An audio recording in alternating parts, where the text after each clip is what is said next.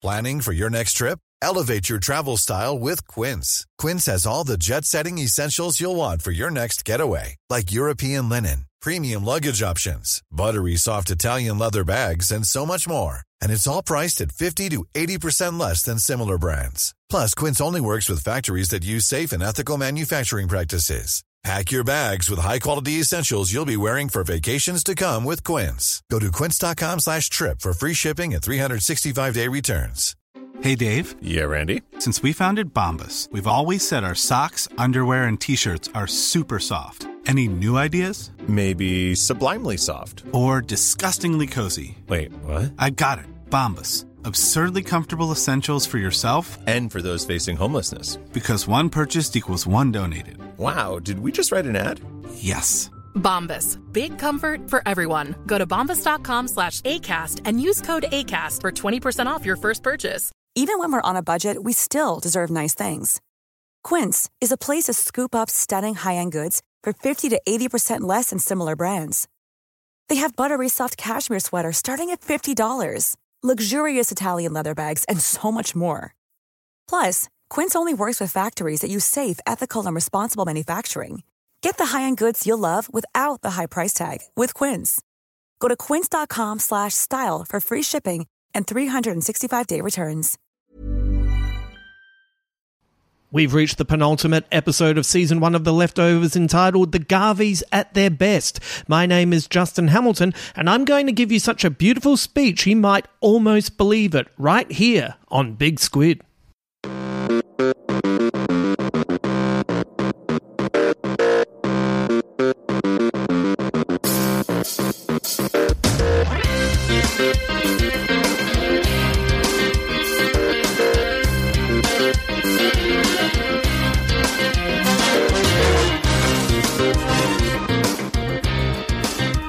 Before we get into this episode, I just wanted to take the time to thank everyone who wrote to me about the Ryan Hughes interview. I'm glad you got so much out of it. Uh, some of you even appeared to get more out of it than I did, and I got heaps.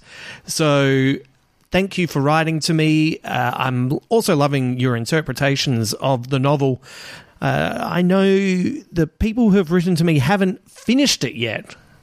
Well, one person seemed to have finished it, and they seem to have missed the very obvious thing at the end that I quite loved.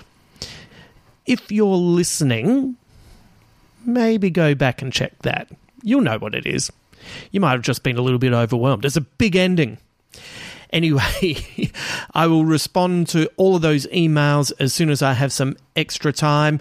We're just kind of keeping things rolling here with the podcast, and I finished one job and another one has just started. So, you, you know, when you're in those in between moments where you're trying to find the rhythm of your life. Anyway, too much explanation. I just wanted you to know that I'm deeply appreciative of you writing to me, and I will get to those emails as soon as I can. If you don't know what I'm talking about, and you know, if maybe you missed that podcast, that was the one that was released earlier this week. So you can just jump back one episode after this one, and you can check out the interview with Ryan Hughes. Let's get cracking. It's time to get into episode 9 of The Leftovers The Garveys at Their Best. Three years ago, we looked at ourselves, and none of us wondered why we were still here. We knew. Of course, we knew. You know. I don't belong here. Are you a good guy? No. She wanted to deliver a message. You need to tell me what she said. What the fuck did you people do?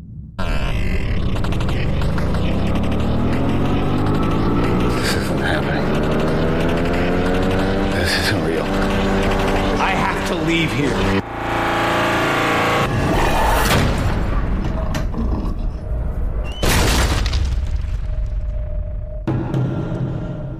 It's early morning and Kevin is running. It's similar to how we've seen him run before, way back in the pilot. But immediately, this world feels strange to us. There are no blue ribbons trailing in the breeze. When Kevin runs past a house, we recognize it even though it's devoid of the mural painted on the side. Kevin stops near a blue post box and reaches underneath to free a packet of cigarettes he has hidden there. Who's he hiding them from? He has a smoke and he sees a deer in the forest looking back at him. The sun glows around its antlers and mesmerizes Kevin for a moment. When he returns home, he goes straight to his car where he uses a mouthwash and a hand sanitizer to mask what he's been up to. He enters his house and it is a big, expensive, modern place. It is a rich person's home. In the background, a woman talks on the phone, but we don't recognize her voice. There's a party being planned, but Kevin's attention is taken up by the crack in the wall. How long has that been there?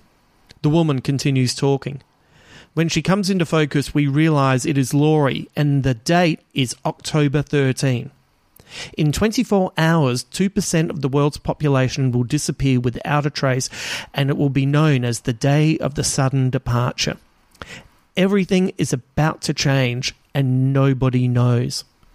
Nora Durst wakes up next to her husband and her children playfully wake her. She gets her family ready for work and prepares for her job interview. Her husband and children cheer. The clock is already ticking away the day. Tick tock, tick tock. Laurie sits in her office when she receives a call from her doctor. Laurie keeps cancelling her latest appointment, and her doctor needs to remind her that she needs to see her soon. You're getting to the point of no return, she reminds Laurie. The next appointment will have to be kept. Laurie sighs because she knows the doctor is correct and makes a new appointment for tomorrow. She then goes out to let her next client know that she's ready. Patty stands up and follows Laurie inside. Kevin drives Jill to school. She's so young, stamped with braces across her smile, and she giggles at her phone that has an animated cat shooting rainbows out of its butt. After Kevin drops Jill off, he watches the video on his phone. He doesn't laugh. He doesn't get it. He doesn't get anything lately. Suddenly, there's screaming at the nearby school, followed by kids and teachers running from the classroom. There's a monster, one of the children screams. Kevin races in to find the classroom smashed up, but a young teacher tells him it was just a deer, scared, lost, and trapped. The young teacher, a young woman, is having an affair with Nora Durst's husband, but only the two of them know.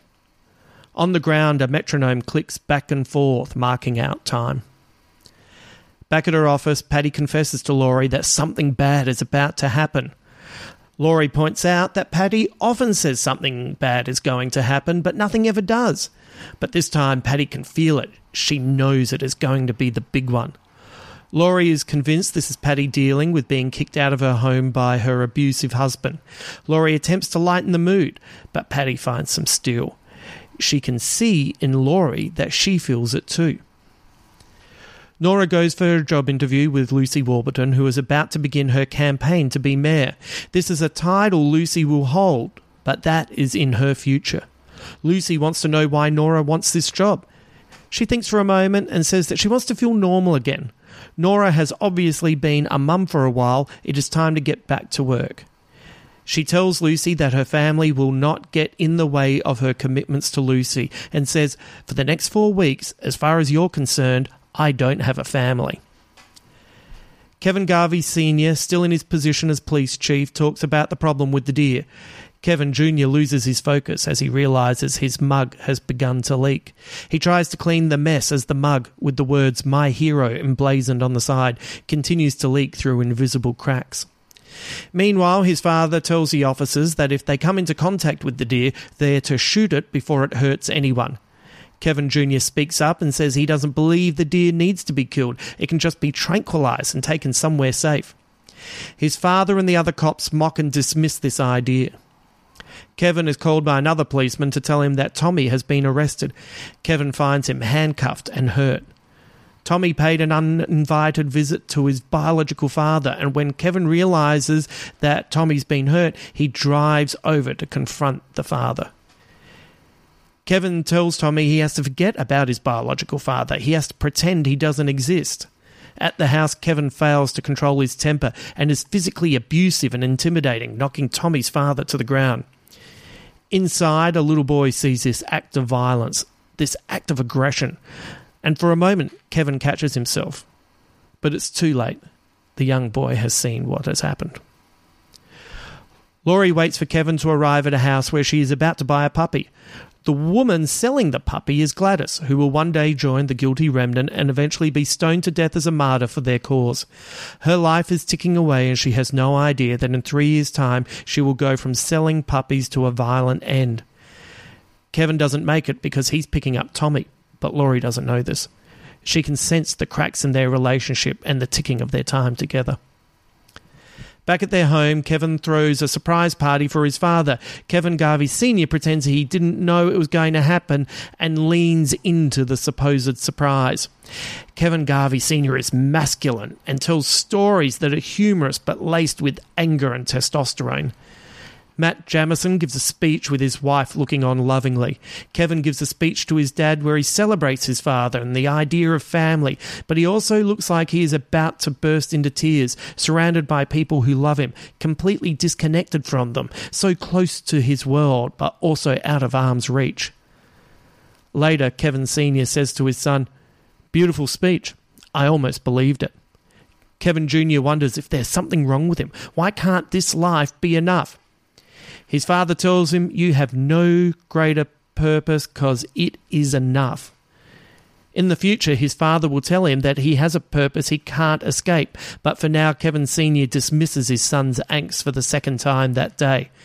Cut the shit, he says before leaving Kevin standing alone.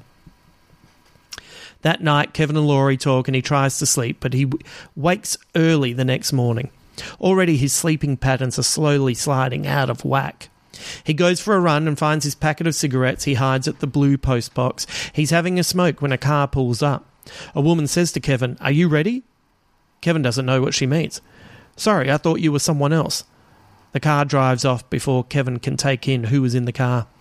There's a sudden rumbling followed by the manhole cover shooting into the sky, flames shooting out of the ground. Like hell is below, burning. He runs home and tells Laurie what he just experienced, but in his excitement, he's forgotten to use his mouthwash or clean his hands. Laurie notices he's been smoking. She can't understand why Kevin just can't be honest. Kevin doesn't realise also that Tommy has confessed to his mum that he visited his biological father the day before, and that's where Kevin was when he was supposed to be buying the puppy. Tommy says he'll forget his father, but Laurie tells him not to because life doesn't work that way. But Kevin doesn't know this, and he fights with Laurie, the cracks in their relationship deepening and now in the open. She just wants honesty, and he spits back that he doesn't want a dog, and yeah, he smoked. She wants to know why he said he wanted a dog, and he replies that it was because it was what she wanted. In the middle of their argument, Kevin gets a call that the deer has been sighted and trapped in someone's house. Kevin experiences joy for a moment. He's going to go over there, tranquilize the deer, and get it to safety. Laurie looks at him bitterly. She knows he feels as trapped as that deer. At the house, the deer has made its way upstairs. Kevin tries to get it out, but the deer panics and races outside where it is hit by a car. The driver jumps out in shock and she looks at Kevin, saying she didn't see the deer until it was too late. With the deer in pain, Kevin gets his gun and puts it out of its misery. He looks at the deer's antlers and pulls out a pop balloon, a balloon that was catching the light and giving that deer a religious glow. It's a girl, the balloon has written on one side. Laurie drives to a doctor's appointment, and while at the lights, a car pulls up alongside her. Her mother talks on her phone. She's obviously stressed, her baby crying in the back seat. They make eye contact, and the mother shrugs at Laurie. What are you going to do? It is just one of those days. We know how bad this Mother's Day is. We've seen it in the first scene of the pilot. She will lose her baby to the departure very soon. At the doctor's, Laurie bumps into Matt and his wife. He's had good news and decides they should get drunk to celebrate. Mary Jamison offers to drive so Matt can celebrate. They are moments away from their accident. Tick tock, tick tock. Kevin waits with the driver and she pulls out a packet of cigarettes. I know, I'm going to hell, she says. Kevin shares a cigarette with her and drives her to her motel. Are you a good guy? she asks Kevin. He replies, No. Do you want to come in? she asks. Meanwhile, Nora is trying to prepare for her day, waiting for a call about her job. Her children are being naughty and her husband is distracted. When he came home late the previous night, he didn't even think to ask Nora about the interview. Now he's playing on his phone, ignoring the noise around him. Finally, Nora's phone rings, but before she can answer it, her daughter knocks juice all over the phone. Nora snaps at her family as she rushes over to the paper towels to clean up the mess. Jill and Tommy are at the school fair and having a really fun time together. Tommy knows there's something up with their family, and Jill shrugs. Maybe they're splitting up. But Jill is young and inexperienced, and besides, she's having fun with her brother in town. This is the science fair. Let's have a good time. They hold hands with some of her fellow students and help form an electrical current for a school experiment. Laurie is at the doctor's having an ultrasound. She's pregnant with Kevin's baby. She hasn't told him because their relationship is in flux. He doesn't want a dog. How will he react to a new addition to the family? She looks at the screen and watches the baby in her stomach, the gentle beating of the heart. Suddenly, there's a scream out in the clinic, and the doctor runs outside to see what has happened. At the school, the electrical current fades after a student disappears. Jill looks at her hand and wonders where the student has gone. Kevin suddenly realizes the woman he was sleeping with has vanished into thin air and he is now alone in the motel room. Nora turns to her family, who are no longer there, the juice still dripping from the table onto the floor. And Laurie looks at the ultrasound and wonders where the baby has gone that was just growing inside in her womb. Sometimes a work of art can speak to you on levels you don't really understand at the time. It isn't until later that you look back on a moment and can fully comprehend what was going through your head while you watched, listened, absorbed a work of fiction. I was still living in Melbourne when I saw this episode, and the ennui that plagues Kevin spoke directly to me on a subconscious level. I didn't know it at the time, but my last couple of years in Melbourne and first couple of years in Sydney were dark times. There was a listlessness that ate away at the edges of my reality. I had begun to retreat from the world and built a wall of assumptions to protect me. I was perfectly healthy, surrounded by friends, ingrained in an industry I had always wanted to be a part of, while living in a city I had dreamed about. And it wasn't enough. There had to be more, but I didn't know what I was supposed to strive for. A restless heart is a dangerous beast and can lead to anger and poor decision making. I noticed that the parts of life that were once fun left me belligerent and depressed. I'd always been fun when I drank with my buddies, but now I was snapping at people, cutting people out of my life for the simplest of reasons. I didn't enjoy stand up anymore. I hated performing. I hated being surrounded by comedians. I had little interest in talking to anyone and slowly sank into the quagmire of my life, a life that was perfectly fine and respectable. But I'd lost sight of why I wanted to be in this industry or even creative in general, why I wanted to live in this world. I kind of had forgotten what inspired me in the first place to take this specific path. I watched Kevin in this episode distracted by the glowing deer in the forest or focused on the crack that appeared in the wall. And when you come to these moments in your life, you have to do all you can to not burn it to the ground because to do so is not only an overreaction but will also end up hurting innocent people. When I watched Kevin in this episode, I got him. I didn't necessarily agree with him. I didn't necessarily see myself reflected in him. I definitely didn't approve of him, but I got him in ways that I didn't understand when I first watched this episode and wouldn't totally understand until I had left Melbourne and relocated to Sydney. This is an important episode and a big swing to drop it right after last week's finale, with Kevin holding a dying Patty in his arms. Most shows would leap right into the next scene, but The Leftovers decides to take a breath and show us life before the day of the departure so we can fully understand how our favourite characters ended up in this place. For starters, it is truly shocking to hear Laurie speak. Amy Brenneman has been so amazing throughout the series and in previous work as well. I had almost forgotten what she sounded like. Laurie is smart, well spoken, in control, glamorous. Yet when she goes to work and speaks to Patty, even she can't hide the deep fissures in her life from the person who is now her client and in the future will be her leader. Pain recognizes pain, and Patty can see it in Laurie. Maybe this is the problem with Kevin and Laurie. They can see each other's pain, but they don't have the courage to speak openly about it. Or maybe they don't see it. Kevin would rather hide his smoking than admit he's still having one here and there. The elaborate effort he goes to just to hide a cigarette in the morning when it was also supposedly his decision to stop is childish and secretive. Kevin looks like a guy with plenty of chips on his shoulder. He has a domineering father that everyone loves, a hyper masculine guy that has little room for sentimentality. Even the poem that his father read to him as a child, Stephen Crane's A Man Said to the Universe, is practical and full of cosmic irony, something that is present all the way through the leftovers. A man said to the universe, Sir, I exist. However, replied the universe, the fact has not created in me a sense of obligation. Imagine reading a poem to a boy full of that cosmic irony, where the universe crushes the hopes and dreams of the man by acknowledging no obligation to the man's assertion of his own existence. This is what makes Kevin Sr. the man he is today, and in turn makes Kevin Jr. the man he is as well. Senior versus Junior, the sins of the father. He tells him to grow up, but provides no solace or way forward. Later, Kevin fails to save the deer and in the process gives up on saving himself. Even Laurie can see that the deer has become a metaphor for Kevin, much to his disgust. Does she realize the baby she fails to acknowledge is also a metaphor? If so, it is one that disappears before she has a chance to understand what the baby was about to represent.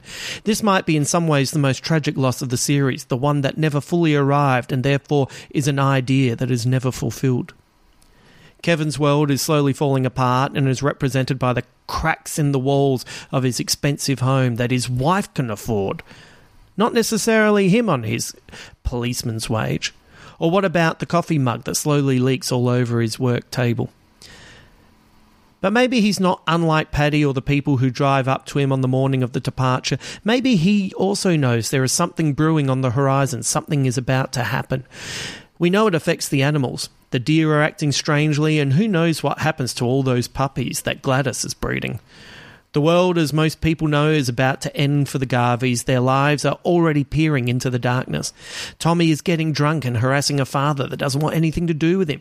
Kevin is already beginning to fail to sleep properly and is resenting his marriage and the life he feels trapped in.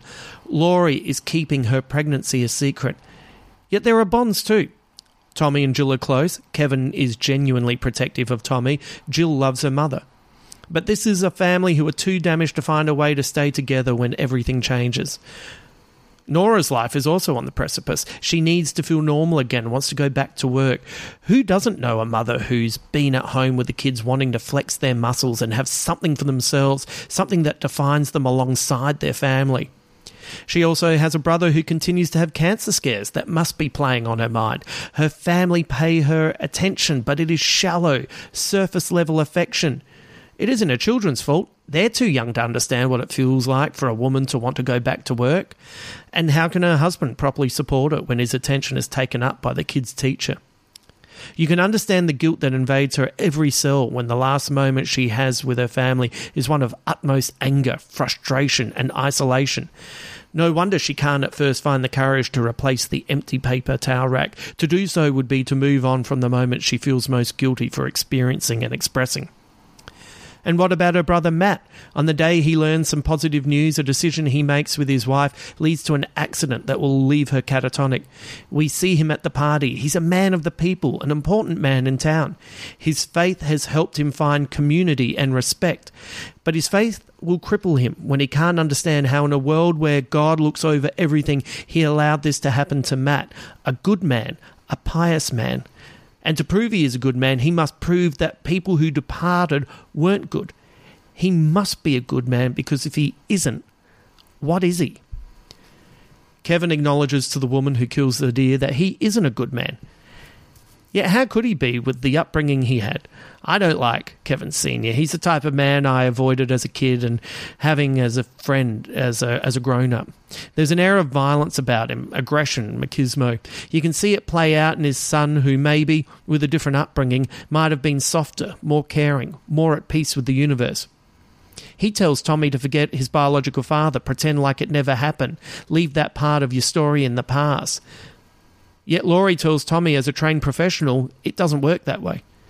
Then, once the sudden departure occurs, they both carry out the philosophies. Kevin attempts to carry on as if nothing has happened, even though he has constant reminders at home and at his work, where his father continues to cast a long shadow even in his absence. Laurie leaves the family and joins the Guilty Remnant, a group of people dedicated to reminding the rest of the world of the departure every single day. If only they could have found middle ground together, they could have had more chance of moving through this as a family unit. But there was no chance this could happen, because this is a family that has emotionally lost each other before the world physically lost those they loved. And more often than not, when you're detached from the people you love and the world you live in, you often don't realize it in the moment. It is only when you look back, whether it is years after the sudden departure or it's in the confines of your home in Sydney, with clear eyes can you come to terms with how truly lost you were. Here's hoping the people of Mapleton will look back and embrace any opportunity to find their way back to each other.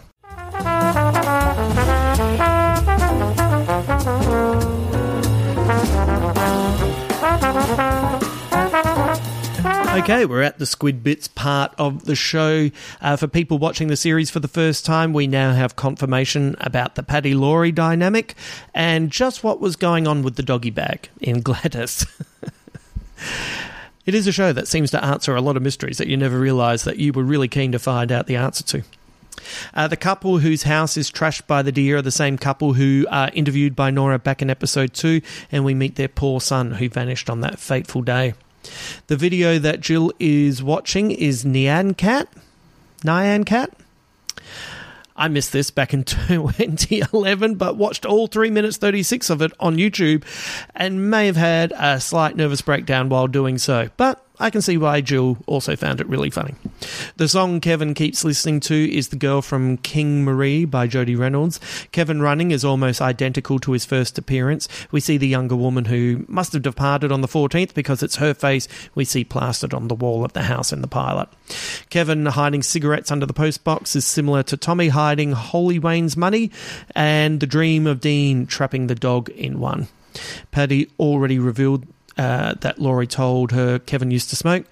Kevin Sr.'s disdain for Judge Hader was previously referenced in his note to Matt, where he hid the money. Kevin Sr. tells his son that he has no greater purpose than his current life, yet years later he will try to convince Kevin Jr. of a greater purpose. And this is why Kevin says to his father, So now I have a purpose? Nora meets Kevin's father in this episode, while Kevin briefly sees Nora's daughter and the teacher her husband is having the affair with. The revelation that the woman Kevin slept with, who departed, explains his dream in the pilot. The It's a Girl balloon echoes the final line of Solace for Tired Feet with Annie and Tommy. I wonder if Laurie's baby was going to be a little girl too. Ugh. Awful. That is indeed the poor young mother with the baby Sam from the pilot. I've already mentioned that, but just a little uh, reminder. We also now understand why Nora doesn't have a mobile phone in present day and why Kevin would call her home number. Between her husband being constantly on his phone and probably texting with his lover, and then her phone being destroyed by her daughter Erin spilling the orange juice, we can probably take a guess that Nora doesn't particularly want one around her because of all the bad feelings they bring like the empty paper towel rack. Uh, Kevin is only a smoker in the show, not the book. Also in the book, Laurie was a stay at home mum and their wealth came from inheritance on Kevin's side of the family. Tom is at university when the departure hits in the book. Patty being Laurie's patient and having premonitions is an invention of the show. Kevin is the mayor in the book. There's a whole subplot there worth checking out. Uh, Laurie and Jill have a complicated and slightly oppressive relationship in the book, with Jill wishing for a little distance between them. Uh, Nora and Matt aren't siblings in the book. Kevin and Laurie don't have marital problems in the book and even plan on being early retirees. They only drift apart after The Departed when Laurie becomes consumed by the losses around her. Laurie being pregnant is an invention of the show. Doug is consumed with his Blackberry in the book as opposed to his phone around Nora. Nora's experience with her family departing is quite similar to the book, actually. There's a whole chapter that uh, she writes a letter to Kevin that's really quite interesting to read. By the way, the whole book's fantastic. It's really worthwhile checking out. Uh, Kevin cheating on Laurie is an invention of the show, but the mid coitus departure is inspired by another character's experience that Tommy knows about. That brings us to the end of the podcast. We only have one more left for season one of The Leftovers. That's gone quick. Uh, I hope you've enjoyed doing this week to week with me as much as I have enjoyed your company, and I really like the sense of community it brings. Uh, you know, everyone uh, who writes to me about it and your thoughts and, you know, your interpretations. Uh, I love it. This is why we're doing it week to week. Next week, Ben Elwood and I are going to give you what you demanded our thoughts on Zack Snyder's Justice League. We've held off and I'm glad we've held off because we've had some time to think. I know I've kind of changed a little bit in how I've felt about it. And now we're ready to go. Let other people get their thoughts out immediately. I'd rather think it through a little bit more. And we have both rewatched the Joss Whedon version, so we will be comparing that. Yes. That was um, a long day. uh, to finish off, I thought I'd leave you with a quote from early 20th century German expressionist Emil Nolde. Uh, there was a book celebrating his work on the coffee table at the Garvey's home, in case you're wondering where the inspiration came from to quote this German expressionist. Emil said, art is exalted above religion and race. Not a single solitary soul these days believes in the religions of the Assyrians, the Egyptians, and the Greeks. Only their art, whenever it was beautiful, stands proud and exalted, rising above all time. Until then.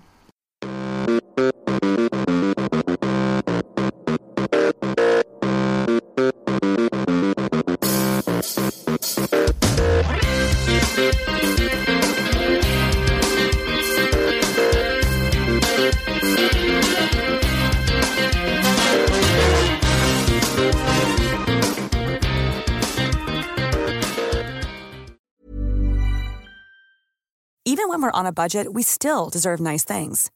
Quince is a place to scoop up stunning high end goods for 50 to 80% less than similar brands. They have buttery soft cashmere sweaters starting at $50, luxurious Italian leather bags, and so much more. Plus, Quince only works with factories that use safe, ethical, and responsible manufacturing. Get the high-end goods you'll love without the high price tag with Quince. Go to quince.com/style for free shipping and 365-day returns.